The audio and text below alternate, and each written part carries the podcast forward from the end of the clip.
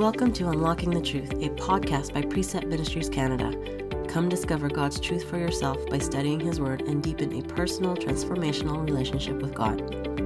You are listening to the series Contend for the Faith, the Book of Jude. Hello, everyone. Mark Sheldrake here, National Director of Precept Ministries here in Canada. Thank you for tuning in to Unlocking the Truth podcast. This is a ministry of Precept here in Canada, and we're so thankful for your support, for your listening, whether it be on SoundCloud, iTunes, Spotify, or you're checking us out on YouTube. Welcome to the podcast. We are working our way through the book of Jude. This is episode four. Uh, we have a lot to cover this week, and so, uh, Lord willing, it doesn't go way, way over time just a couple things for you to check out on our website. Go look at our online training and our in person training workshops. Keep an eye out for the Problem with Evil conference coming to a location near you. We're looking forward to getting together and studying why does God allow suffering in the world. Also, remember that uh, if you have been impacted by Precept Ministries in any way, uh, go on over to the website, click on the Give button, as we are looking for 2,500 new people this year to give $100. That's $2 a week to the ministry or $10 over 10 months. And uh, that money goes to ensure that all of the training that we offer is completely free, that we continue to offer everything that we do uh, at no charge to the participants. And so uh, a great investment into a great ministry who is standing by the truth of God's word. Uh, considering that we're looking at contending earnestly for the faith here in Jude, this is what Precept is doing. We're using the inductive method observe, interpret, apply, teach people how to study God's word for themselves so that they can uh, be able to stand firm in these last days that we are living in. Let me pray and let's get right into this week's episode. Father, we do thank you for all that uh, we have seen so far in the book of Jude. This this small book filled with a lot of great information for transformation. Lord, as we look at this week and this week's episode, I know that there is a lot of information to cover, but Lord, by the power of your Holy Spirit, you will help us to discern what uh, we are looking at. Help us to understand it and help us to apply it. In Jesus' name we pray. Amen. Uh, episode four, folks. Uh, one more episode to go before we dive into First Peter. Looking forward to getting to First Peter. Uh, next episode will be what is our role in contending for the faith? How do we do that in 2023? Uh, can't wait to get to that one filled with application. Also, this week's episode looking at uh, the false teachers, how to recognize false teachers, and what does Jude tell us about that? Last week, we looked at the three examples of God's judgment of the ungodly in the Old Testament. We looked at Israel, we looked at the angels, we looked at Sodom and Gomorrah. And again, a reminder that the entire letter's focus is the call for us to contend or fight for the truth of God's word. I guarantee there's no different in the message that we are looking at today. This is the main focus, but a part of contending for the faith is for us to recognize false teachers. Uh, we have worked our way up to verse 9, but I want to draw back into verse 8 because there's a couple characteristics in there of some false teachers that we want to pay attention to. All right, so the first thing, let's look at verse 8. Verse 8 says, Yet in the same way, these men also by dreaming defile the flesh, reject authority, and revile angelic majesties. Uh, there's a few characteristics here that we want to draw and focus in on. Here's characteristic number one uh, these false teachers, uh, they have false visions. All right. So uh, is that happening today? Absolutely. There are people that are claiming by dreams that they have been given a new truth or a, a new word from God that they need to present uh, that is going to open the eyes of all believers to see Scripture in a whole new way because this is what God has told them in their dream. Uh, the word dream uh, in the Greek is onar, and uh, it is used in the Gospels.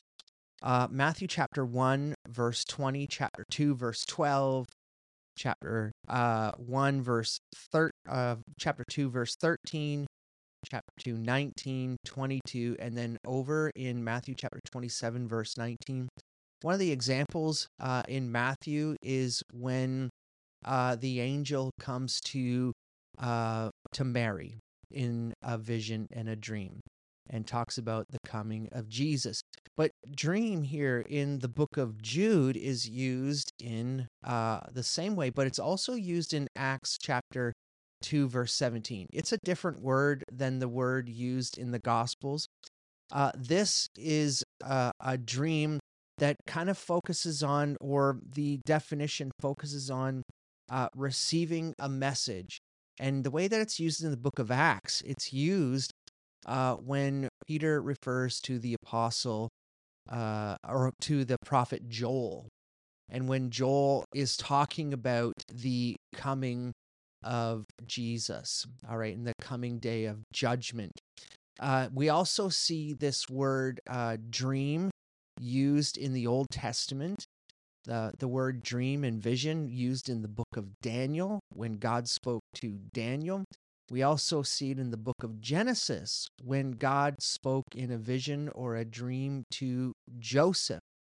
But the important thing to note is these false teachers, they are claiming that their dreams are divine truth, a new truth, which really their new truth is just lies and deception, uh, distortions of the truth. All right, so they're they're just using these dreams to give themselves authority to be able to proclaim that they have a new message from God. This new message from God in their minds replaces God as the authority and then puts them as the authority on the subject that they are looking at uh, whether it be the second coming of Christ and what that's going to look like, or uh, a new way to look at something that is culturally relevant to kind of apply it and put together. Uh, we're seeing this happen now. People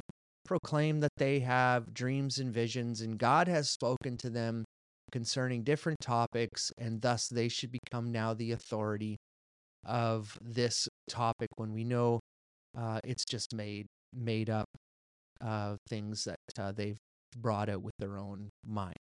All right, here's characteristic number two, just from verse 8. They defile the flesh. Uh, these people, they're immoral people. They uh, indulge in the flesh, they have no control over their sinful desires. In verse 19, of Jude, it tells us these ones, these same people, they cause divisions, they're worldly minded, but they are devoid of the Spirit. They do not have the Holy Spirit in them. If they don't have the Holy Spirit in them, they have no help in how to control the desires of their flesh. And so they pursue the things that their flesh tells them to pursue, uh, which are immoral and sexual sins and and uh, all of these corrupt things that are against the word of God. These these individuals uh, defile the flesh. Characteristic number three from verse eight about false teachers: they reject authority. These people they demand to rule their own lives. They refuse to submit to Jesus.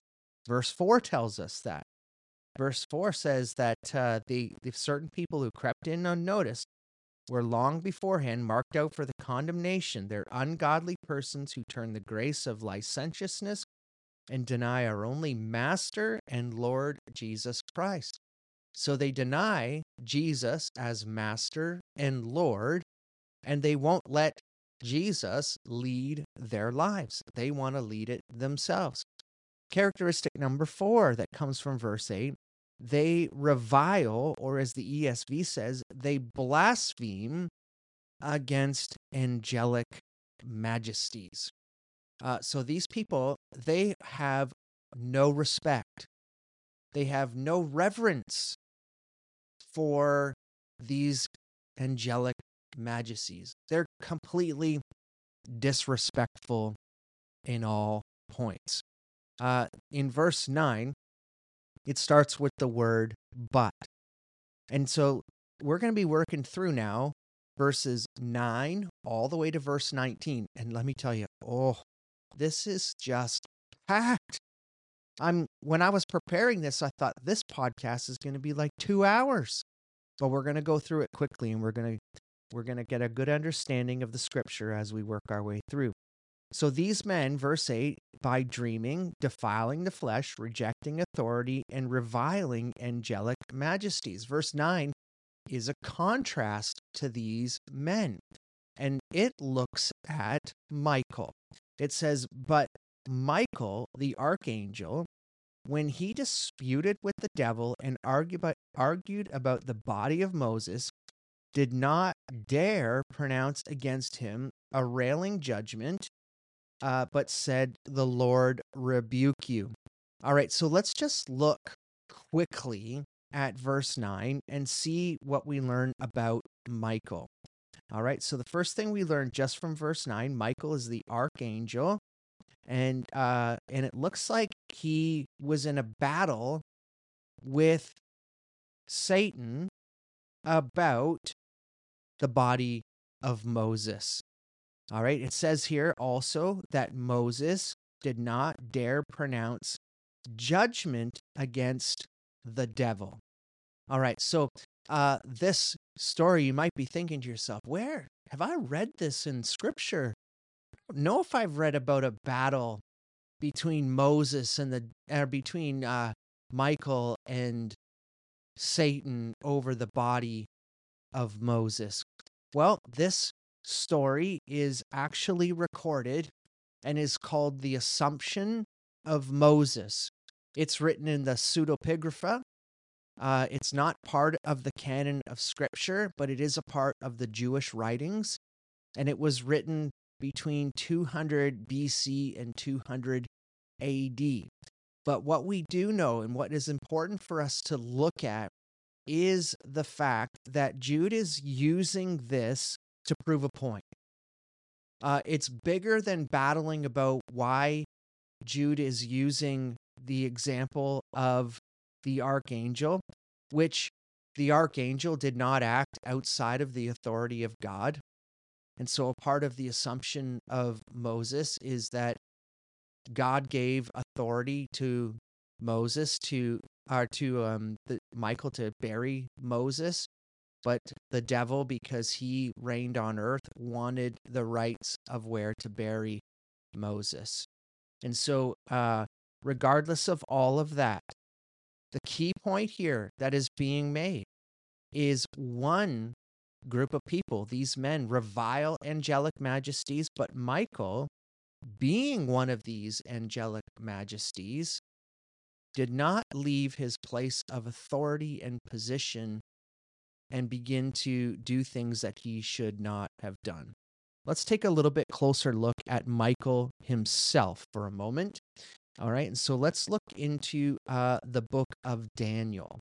And so in the book of Daniel, we'll we learn a little bit more about the importance of this individual, uh, Michael. All right, so we're going to look at uh, Daniel chapter 10, uh, verse 13. All right, so in Daniel chapter 10, I promise I'm going to find it.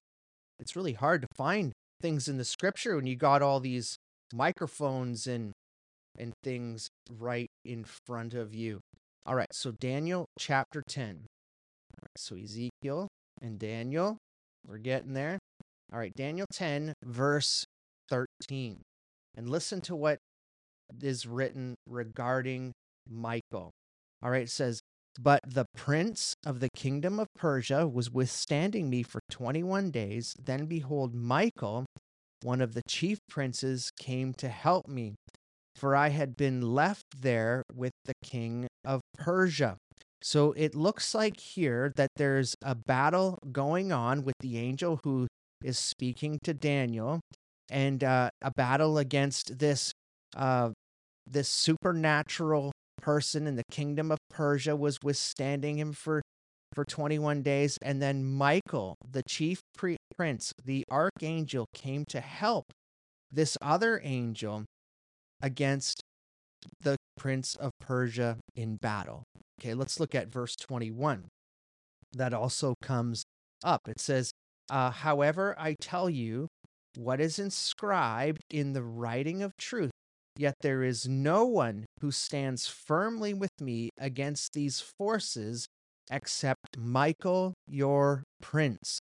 All right. And so Michael, the archangel, he stands firm with this other angel in battle against uh, these powers and princes that come against him. All right. He, this Michael is also mentioned in Daniel chapter 12, verse 1. It says, Now at the time, Michael, the great prince who stands guard over the sons of your people, will arise and there will be a time of distress such as never occurred since uh, everyone who is found written in the book will be rescued.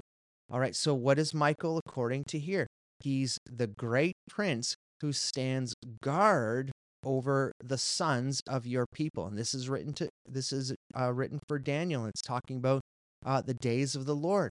So Michael is the guardian over Israel. He's Israel's guardian angel, in which, because we see in the previous passages, we see this prince of Persia, that there maybe have, have been guardians over these different nations. But here in this case, we know that Michael was the guardian over Israel. All right, he's also mentioned way back at the back of the Bible in Revelation. And so let's look at Revelation chapter 12, uh, verse 7. So in Revelation 12, verse 7, it says, And there was a war in heaven, Michael and his angels waging war with the dragon. The dragon and his angels waged war, waged war. Uh, and they were not strong enough, and there was no longer a place for them in heaven. The great dragon was thrown down, the serpent of old, who is called the devil and Satan, who deceives the whole world, he was thrown down to the earth, and his angels were thrown down with him. So, what do we learn here? Michael wages war with Satan.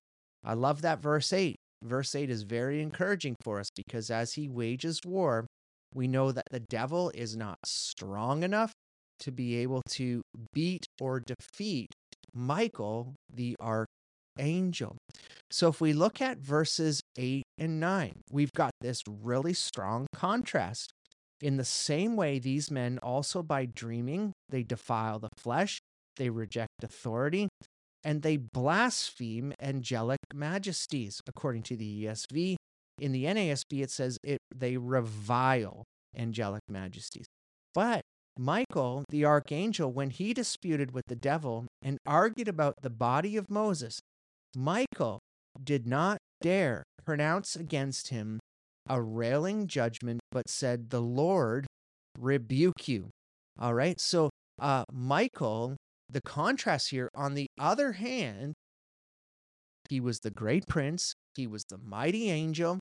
Uh, he stood guardian over Israel, but what he did not do, he did not blaspheme or slander the devil, but he left the entire dispute in the Lord's hands to handle. He says, The Lord rebuke you. He doesn't rebuke him himself, he points to the Lord as the one who will rebuke. This is one of the big contrasts. This is the difference. Michael uh, respects his authority, his position, and he respects God. These people here, they just blaspheme they reject authority. They go outside of it and do all the things that they want to do out of their, their own pursuits and their own desires. Uh, continuing through, let's look at verse 10. Verse 10 is another clear indicator of these false teachers and their ignorance and lack of respect. It says, But these men, they revile the things which they do not understand. and the things they which they know by instinct, like unreasoning animals, by these things they are destroyed. So both Jude and Peter they compare the ungodly like unreasoning animals. We'll look at that passage a little bit later, but they revile the things, it says they revile the things that they do not understand. Uh, notice here that Jude also says that uh, the things that they know by instinct, these false teachers, they follow their own feelings. They follow after what they have in their gut instinct that they know is right. Uh, they don't understand it. He also compares them to uh, unreasoning animals. The unreasoning means without a word. Here's what one scholar wrote regarding these false teachers when it comes to verse 10. He says, No matter how highly educated apostate teachers are or false teachers are, how profoundly philosophical they think they their teaching is, or how many mystical visions and insights they claim to have, they are still like brute animals. Romans 1:22 says that they profess to be wise yet they became fools. And with all this self made wisdom, this instinctual wisdom, all these smarts that they believe that they have, this, these insights and visions, and all these things that they've got to give themselves some of a, some authority and power to sway people, it says, by all of these things, they will be destroyed. Uh, we see this. We see this happening today. We see uh, the intellectual uh, individuals who come out. They proclaim uh, because of their study and their intellectual insight and their new word from God that they now become the authority on the subject and therefore this is the way that we should we should follow and we should look at the word of God in this way and if we don't look at it in this way then uh, we just have this old style thinking or where you know patriarchal old old folks just thinking about the word of God in the way it shouldn't be. Again, let me just preface this. It doesn't, it doesn't matter how it's worded. It doesn't matter how it's worded in the book of Jude. It still comes back to the very same thing that Satan said in the book of Genesis. It doesn't matter how smart you are, how well you think all these visions have come out as these false teachers proclaim, they're still asking the same question. They're still using the same play from Satan's playbook. Did God really say that? It hasn't changed. It's not going to change. Even with all those smarts, it still becomes did God really say that? And when we know and we question the Word of God, and we question the very voice of God, when we become an authority over the Word of God, and we start to teach things that are not of the Word of God, all of these things, they lead to judgment.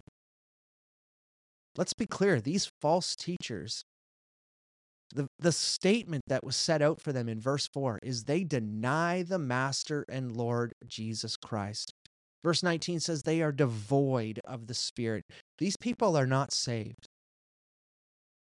These people are living a life so far separated from God, they're only serving self. It's, it's an unreal picture here of the comparison from Michael. And let's be clear Michael had the authority, he had the power. He had the power to blaspheme, but he didn't. He left all of that to God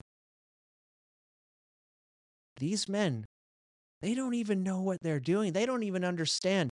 A lot of times, if you if you can really grasp on and listen to what a false teacher is saying, it's just a whole bunch of words without a lot of without a lot of substance in there.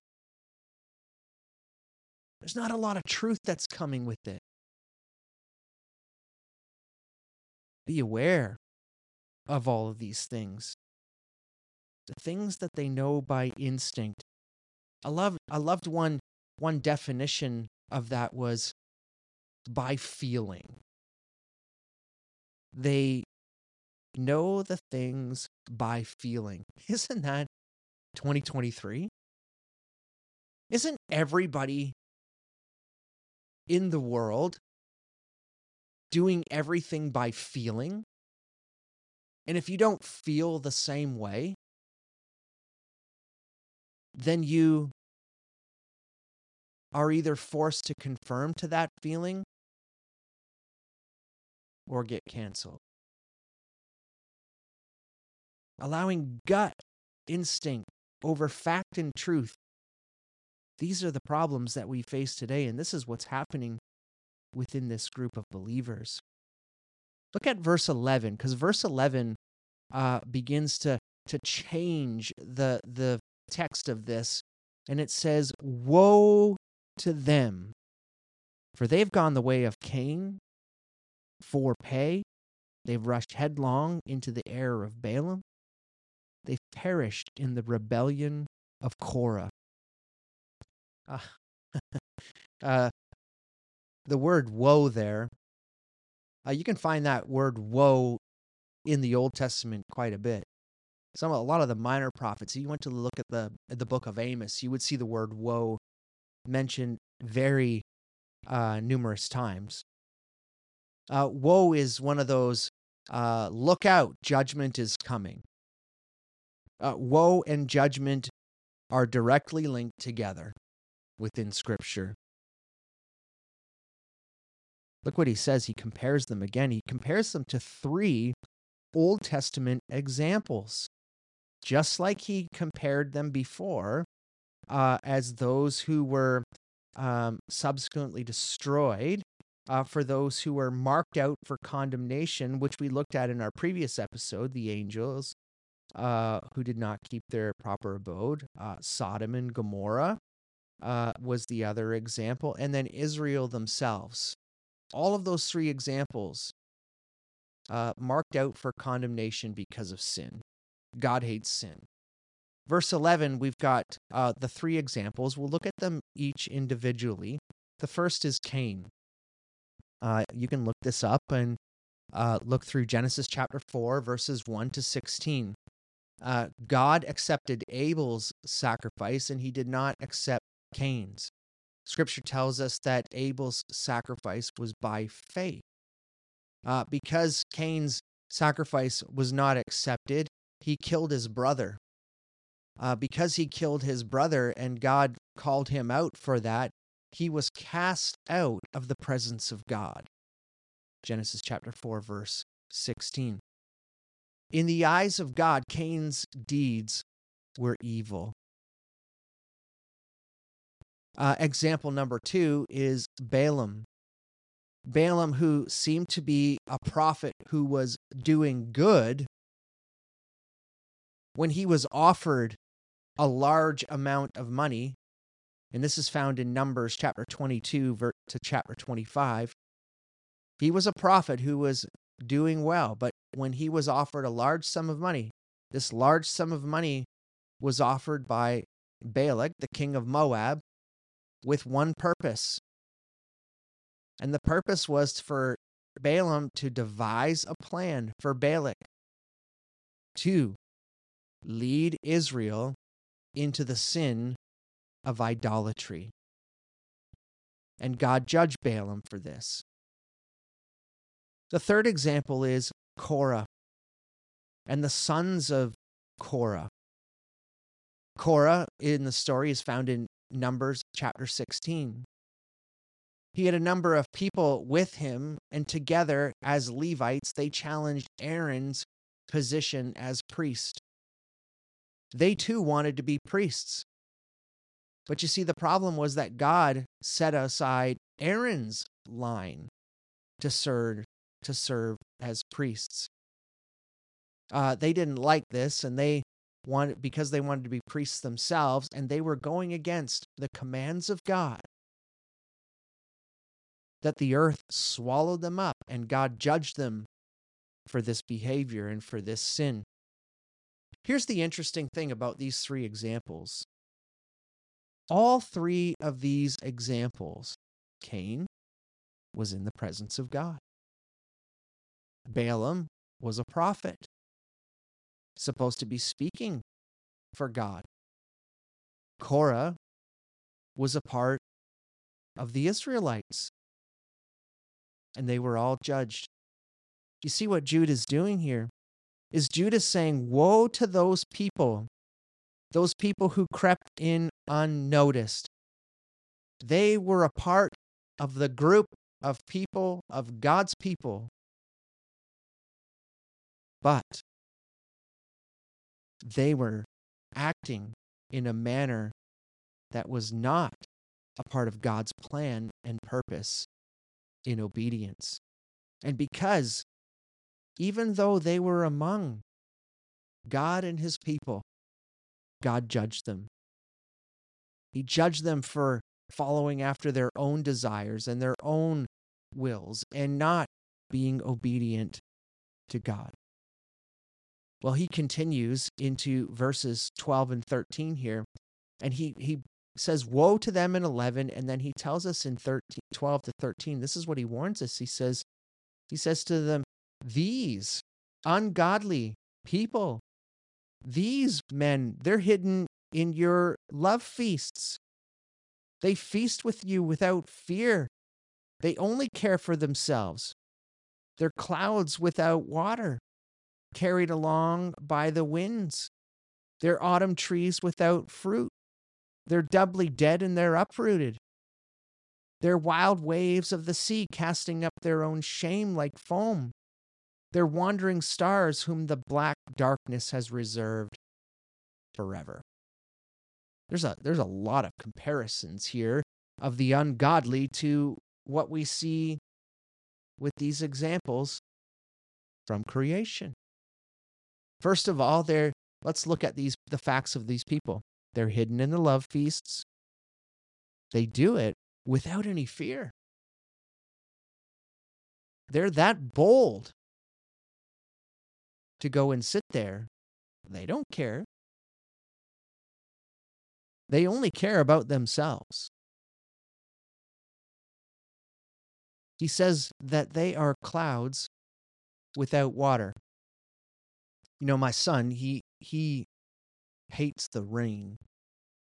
Uh, he hates the clouds, and he usually has some sort of meltdown. Now, to preface, he he has autism, and so uh, he loves to have the sun out. Uh, who doesn't love to have the sun out? But when dark clouds are in the sky and or it's raining or it looks to rain, he begins to melt down and he says, I just want the sun to come back and the clouds to go away. You know what? It might not even be raining on the ground. But he looks up in the clouds and he sees the dark clouds and he goes, You know what? Dark clouds mean that rain is coming. Here, listen to what Jude says about these men. These men, they are like dark clouds. And you know who loves dark clouds? Farmers. They love dark clouds because the rain waters the fields. To see the dark cloud in the sky, and yet, hey, it's quite possibly rain is coming. But then there's no rain. This is what Jude is saying. Uh, they are clouds without water a hopeful promise of something to come from that cloud, but it's just a dry cloud with nothing in it. He says that they are uh, a tree without fruit. Uh, fruit trees, their purpose is to bear fruit. You plant an apple tree in the hopes of getting apples. If apples don't come on the tree, the tree is dead.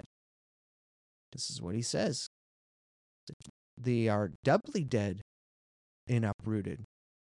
They're wild waves of the sea, casting up their own shame like foam, wandering uh, like their own foam. You know what? Watching the waves crash against the rocks. Earlier in 2023, I was in Halifax, Nova Scotia, and it doesn't matter every time I am in Halifax, I make my way to Peggy's Cove. I love going to Peggy's Cove. I love sitting on the rocks and I love watching the waves crash against the rocks. But you know what? As they crash against the rocks, you can see the foam that's building up. And you see it begin to take over the rocks. And here he says, that foam that builds up from those wild waves crashing is their shame. It comes to the forefront. It's a result that comes. He also compares them to wandering stars for whom the blackness has been reserved. Uh, some scholars believe that this is the example of a shooting star. That for a moment you see the bright light, the, the greatness of that light, but in the end, it just goes dark and is gone forever. The star is gone into the black darkness. And he says, just like that star, so too these men are reserved for darkness. Judgment is coming. Uh, let's look at verses uh, 14 to 16 as we wake, work our way through uh, these past these verses. We've got all these characteristics now of the false teachers. We know because they're false teachers that judgment is coming. And then listen to what uh, Jude writes in 14 to 16. It was also about these men that Enoch, in the seventh generation from Adam, prophesied, prophesied saying, Behold, the Lord came with many thousand of his holy ones. Came to execute judgment upon all and to convict all the ungodly of their ungodly deeds, which they have done in an ungodly way, all of the harsh things which ungodly sinners have spoken against him. These people are grumblers, finding fault, following their own lusts. They speak arrogantly, flattering people for their own for the sake of gaining an advantage. Hmm. Well, what does Jude do? He goes back to the Old Testament again. Enoch, uh, in the book of Genesis, he prophesied about the judgment of the ungodly. Genesis chapter 5 tells us that Enoch uh, did not die. Uh, so, what we know is his job was to prophesy against those that would judge. Uh, Enoch also mentioned in the pseudepigrapha, but we won't address that too much. We just know that Enoch prophesied saying, Behold, the Lord will come with many thousands of his holy ones. Enoch prophesying about the second coming of Jesus. And so look what he says here. He says, and first, before we move on, let's look at this word, the holy ones, for a moment, because there's some differing opinions on the holy ones. Of course, there is, because many interpret scripture differently. The holy ones here referred in verse 14 can refer to either, some say refer to believers, some say refer to angels. So, what is it? Or is it both? Well, here's one thing for us to remember as we work through Scripture context is king. Context is always going to be king. Immediate interpretation, looking at the verses above and the verses below. The entire section that we're looking at begins with the principle of these men. They dream, they defile the flesh, they reject authority, and they blaspheme angelic majesties. And who does Jude begin to point at? Michael, an angel. And then he talks about how these men, they revile the things they do not understand and they're destroyed. Then he points out to the fact that there's Cain, uh, Balaam, and Korah, that they're hidden in the reefs, that Enoch pronounced judgment. And then we begin to look at cross references. There are a number of cross references in Scripture in the Old Testament that refer to the holy ones being the angelic majesties, those angels that will come. Uh, Matthew chapter 24, verse 31 refers to the angels coming and blowing trumpets. Uh, we see the trumpets blown by angels and the bowls uh, poured out by angels in the book of Revelation. But there are passages in Colossians and some of the other New Testament letters that point to holy ones being the saints who will come and return with Jesus. But because of context being king here, if we look at verse 15, these holy ones, what is their purpose? What are they going to do? They're going to execute judgment upon all and to convict all the ungodly. There are references within Revelation and within the Gospels where we will come back as holy ones, righteous people, and we will rule with Jesus. But a lot of the passages in Scripture, they point to the angels who are going to execute God's judgment. And so the interpretation that I'm likely to go with, because context is king, is that these angelic majesties, these holy ones that will return, are the angels. The holy angels that will return with Jesus, and they will execute judgment upon the ungodly. All right, so I Matthew 24, verse 31, really, really helps us see that. Revelation really helps us see that the angels are the ones who will execute uh, the judgment that is to come. And they, the people, they're going to be judged for all the harsh things which they have done and when they have spoken against God. Listen to a few more characteristics in verse 16 of these these ungodly people, what they do, uh, they are grumblers. They find fault. They follow their own lusts. They speak arrogantly. They flatter people for the sake of sordid gain. I want to look at these things a little bit closer for a few minutes, and then we come to the end. Verse 16 first tells us they're grumblers. What do they grumble against? Uh, I don't believe that these people are complaining about the drums. They're not in the church complaining about these type of things or you know, I didn't didn't get this or I didn't get that from a certain person. These people, they're grumbling against the truth of God's word. These are people who who don't like what God's word has to say. And so they're going to complain about it. Why are they going to complain about, about it? Because it's probably contrary to what they believe is what the scriptures should be taught. Again, what is it? It's did God really say that? It's not changed. They're grumbling against the truth of the Word of God. Uh, they're always finding fault. Verse 16. They're grumblers, they're finding fault. What are they finding fault with? Again, I don't think these people are finding fault with the pastor said he'd be in the office from 9 till noon and it's 11:30 and he's not there. Well, Mark, that seems very specific in an example that you're using. Yes, yes, because I've heard it. But that's not what we're talking about here. Remember, these people deny the master. They deny Jesus.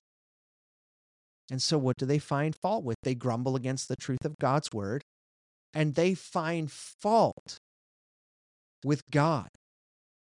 They complain about his purpose and his plan. Why? Because his per- God's purpose and God's plan does not align with their agenda. You see, what is their agenda?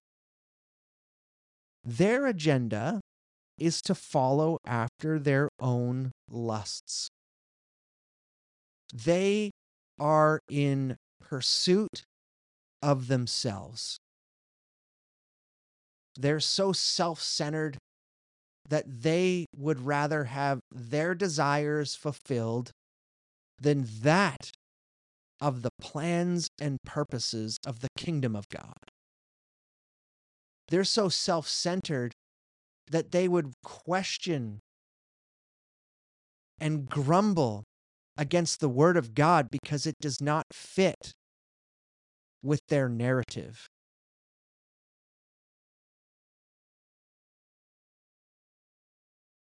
Does it sound like today? Does any of that sound like what's going on right now in our world? Do you think people are happy with what the Word of God says and that the Word of God is truth? No, they're not happy about that. Do they want certain passages changed because it doesn't fit their own desires? Absolutely. Do they grumble against the plans and purposes of God?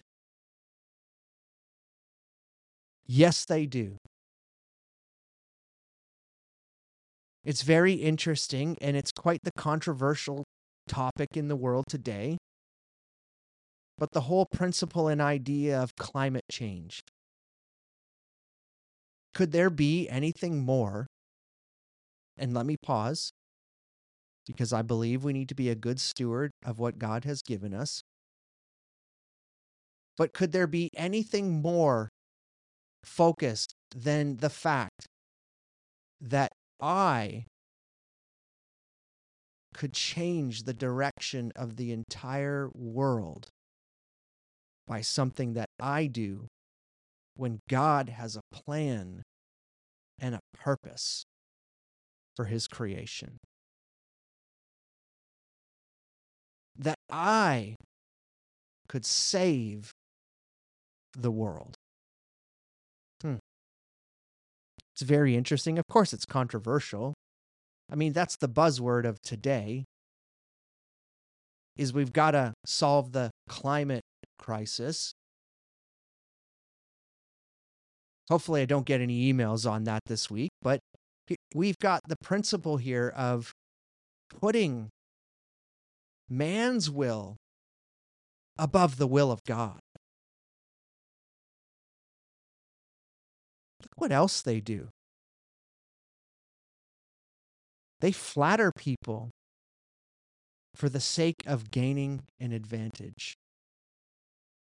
You know what these people are? They're really good at telling people what they want to hear versus proclaiming the truth. And you know what my prayer is every single time I sit down in this room and I begin to record this podcast? Is I will not back down from the truth of the Word of God to tell people what they want to hear. Do I want to go out with a purpose to offend people? Absolutely not. I want people to go into the Word of God and study the Word of God for themselves. But you know what? Sometimes the Word of God is offensive, especially to people who are pursuing their own desires and their own passions above the plans and purposes of the will of God. And it will offend those who are in pursuit, in pursuit of their own desires. I pray every day that I'm not one of those people who just wants to tell people what they want to hear. The day that that occurs is the day that this podcast shuts down. You see, Jesus, he, he talked about this. He talked about the, these principles in Matthew chapter 5, verse 18. Listen to the words of Jesus. He says, uh, For truly I say to you, until heaven and earth pass away, not the smallest letter or stroke shall pass from the law until all of it is accomplished. You know what? God is going to fulfill his plan and his purpose for his creation for his people, and he is going to fulfill the word of God. And a part of fulfilling the word of God is that he is going to judge the ungodly. These people, they're grumblers. They find fault. They follow their own lusts. They speak arrogantly. They flatter people. They tell people what they want to hear. Why? So that they can gain advantage. These are the ways to recognize the characteristics of false teachers. When they stop teaching truth, be aware. Look what he says in verse 17 to 19 to close out our episode this week. He says, But you, beloved, ought to remember the words that were spoken beforehand by the apostles of our Lord Jesus Christ. That they were saying to you, In the last time there will be mockers following after their own ungodly lusts. These are the ones who cause divisions. They're worldly minded, they are devoid of the Spirit. Well, let's look again at these ones. What are they doing? They cause division. Do you think people who are pursuing their own desires, their own passions, and their own will above the will of God are going to butt heads with those who pursue the plans and purposes of God's will through His Word? Absolutely. But you know what else they do? Is they flatter people they build them up to get what they want, to get them on their side. And what does that do? Causes division in the church.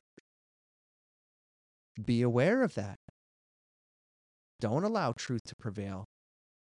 What did he say at the beginning of this letter? Fight for the faith, fight for truth. Don't allow division to occur. If you don't want division to occur in your church, disciple people in the Word of God. Keep them on the plan and purposes of God's word. If you're looking for a way to do that, I've got one. It's called inductive Bible study. Teach people how to observe, interpret, and apply God's word.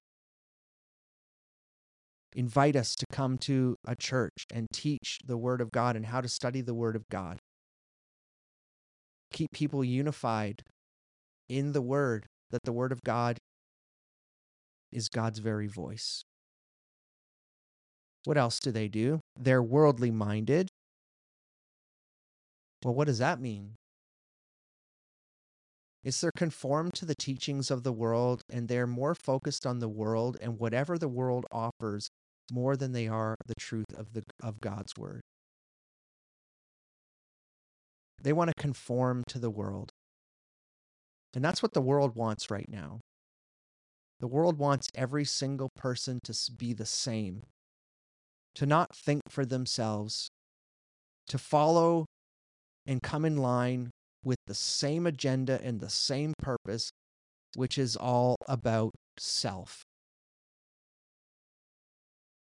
None of it is about following the Word of God and being obedient to God just today, in before listening to and getting ready to record this, I heard an article, I heard a um, newscast from CNN of a man who was talking to somebody else about something that they were going through. And the reporter or the news anchor or whatever you want to call them these days, the commentator, he praised the individual and said, Thank you. I'm so glad that you're following your own truth. Doesn't that summarize the teachings of the world today? A congratulations for not following the truth of God's word, but for following whatever is your truth. That's worldly minded. The Word of God teaches die to self, live for Christ, be of the same mind. Paul says, imitate Christ or imitate me as I imitate Christ. To be imitators of Jesus. We're to be followers of the truth of God's word. Look what else it tells us. They're devoid of the Spirit. These people aren't saved. People who pursue their own fleshly desires, that deny truth, that deny Jesus as Master and Lord, that revile and blaspheme angelic majesties, the people who are ungodly and set out for destruction, they do not have the Holy Spirit. You're looking for the greatest marker in what a false teacher is? They're a person who does not have the Holy Spirit in their lives. And if they don't have the Holy Spirit, they are not saved. Be aware. They cause divisions, they're worldly minded, they are devoid of the Spirit. Folks, this is happening today. You need to be aware that there are people within the church. They've crept in unnoticed. Maybe they sit beside you at the potluck. They're not afraid to be in your presence.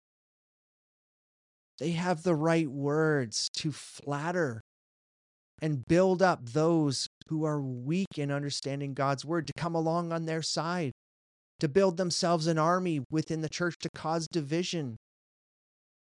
Their sole purpose is to please the world and not please God. These people aren't saved, but they're there. They're saying all the right things. They sound like you, they sound like me, but their heart is not one that pursues Jesus, it's one that pursues self. So, what does he tell us to do? There's a couple things in scripture he tells us to do, but we know, we know from this passage right here in Jude, he says, contend for the faith, fight for the faith. You need to know what's going on. You need to know who you're up against. You need to know your enemy, and you need to know the workers of your enemy who are sitting in your love feasts and in your church, the people who have crept in unnoticed. These we've given signs today to be able to recognize these individuals and pay attention to them. Be aware, call them out. Listen to what Paul says in 2 Timothy chapter 1 verses 13 and 14. He says, "Retain the standard of sound words which you have heard from me in the faith and love which are in Christ Jesus. Guard through the Holy Spirit who dwells in us the treasure that has been entrusted to you. Guard the truth. Contend for the faith. Protect the truth at all costs. Ensure that only the Word of God is taught and spoken, that you're not allowing people to infiltrate the church with a new message from God.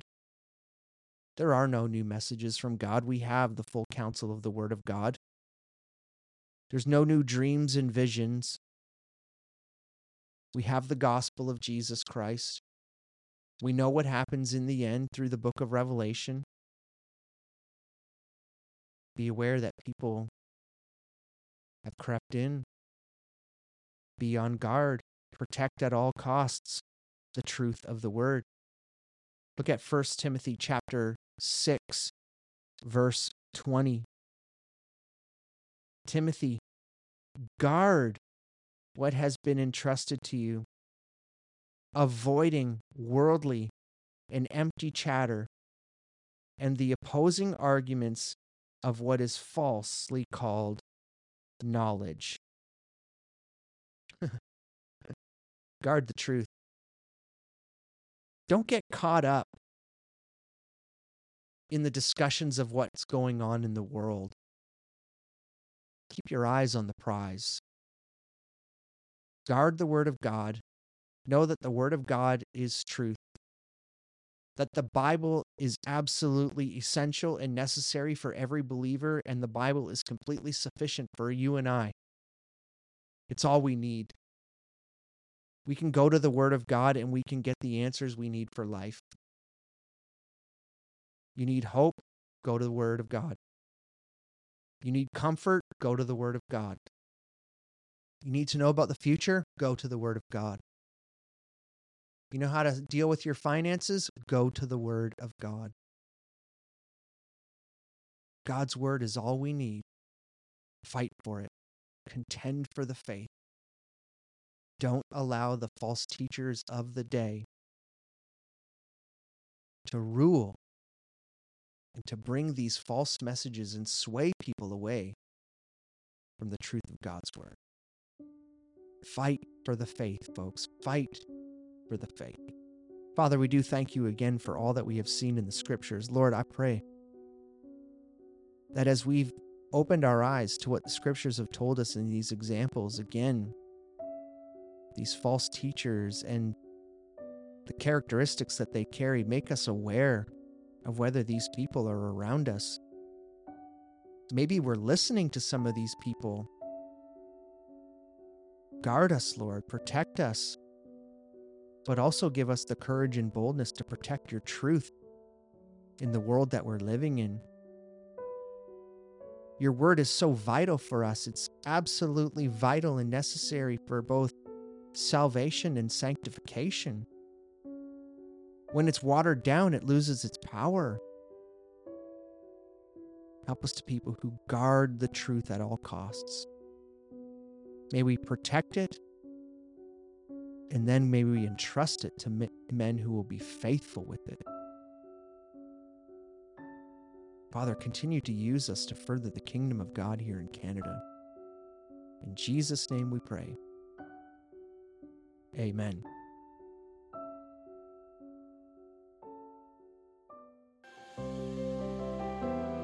Thank you for joining us in this series of Unlocking the Truth with Precept Ministries Canada. Visit our website, preceptministries.ca, to find workshops and studies both in person and online that will further your journey in His Word and give you the tools to know God deeply and live differently.